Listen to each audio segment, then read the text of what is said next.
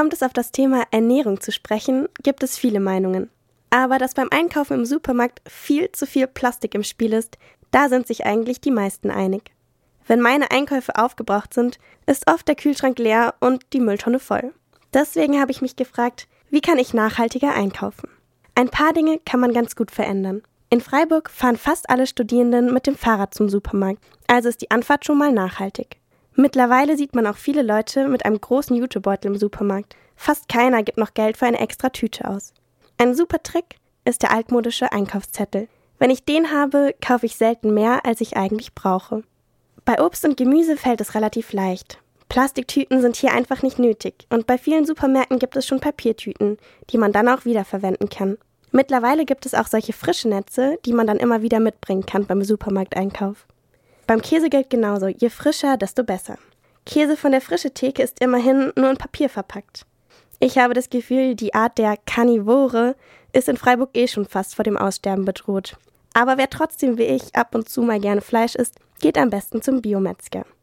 Da Nachhaltigkeit ein immer größeres Thema wird, gibt es in vielen Supermärkten ganze Regale, in denen nur nachhaltig hergestellte Waren stehen.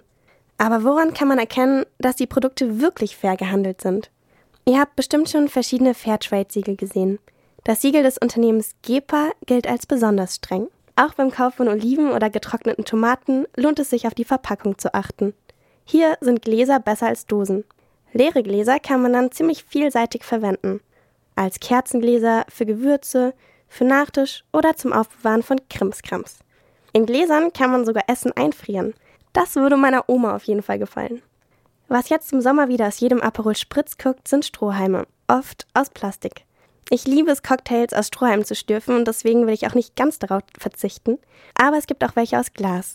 Die kann man sogar in der Spülmaschine waschen. Essen wegzuschmeißen ist immer traurig.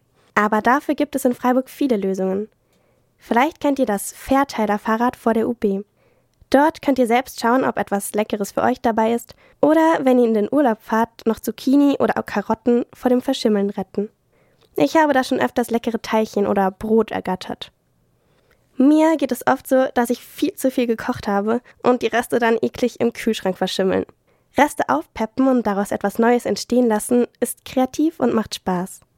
Der letzte Rest Pesto, der nicht mehr für die Nudeln reicht, kann zum Beispiel eine Gemüsepfanne aufpeppen.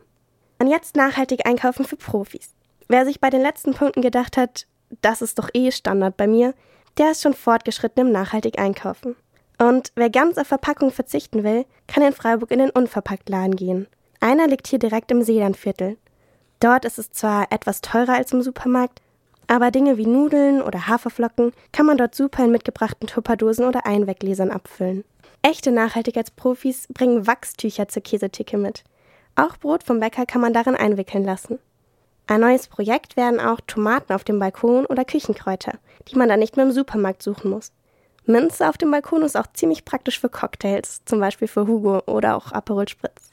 Beim nächsten Supermarkteinkauf braucht man dann vielleicht etwas länger als gewöhnlich. Aber es lohnt sich, auf folgende Punkte zu achten. Einkaufszettel schreiben, so kauft man das, was man braucht, einen Jutebeutel dabei haben und sowohl Gemüse, Obst und Käse frisch kaufen. Außerdem auf fair gehandelte Produkte achten. Das Fairteiler Fahrrad hilft, Essen vor dem Verschimmeln zu retten.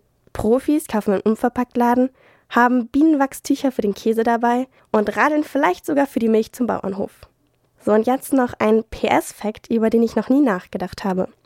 Kassenzettel? Nein, danke. Der ist nämlich auf beschichtetem Thermopapier gedruckt und nicht nur umweltschädlich, sondern auch ungesund. Brauche ich ihn doch für den monatlichen Finanzplan, kommt er in die Restmülltonne und nicht zum Papier. Mit diesen Tipps wird eure Küche fast zur Sperrzone für Plastik.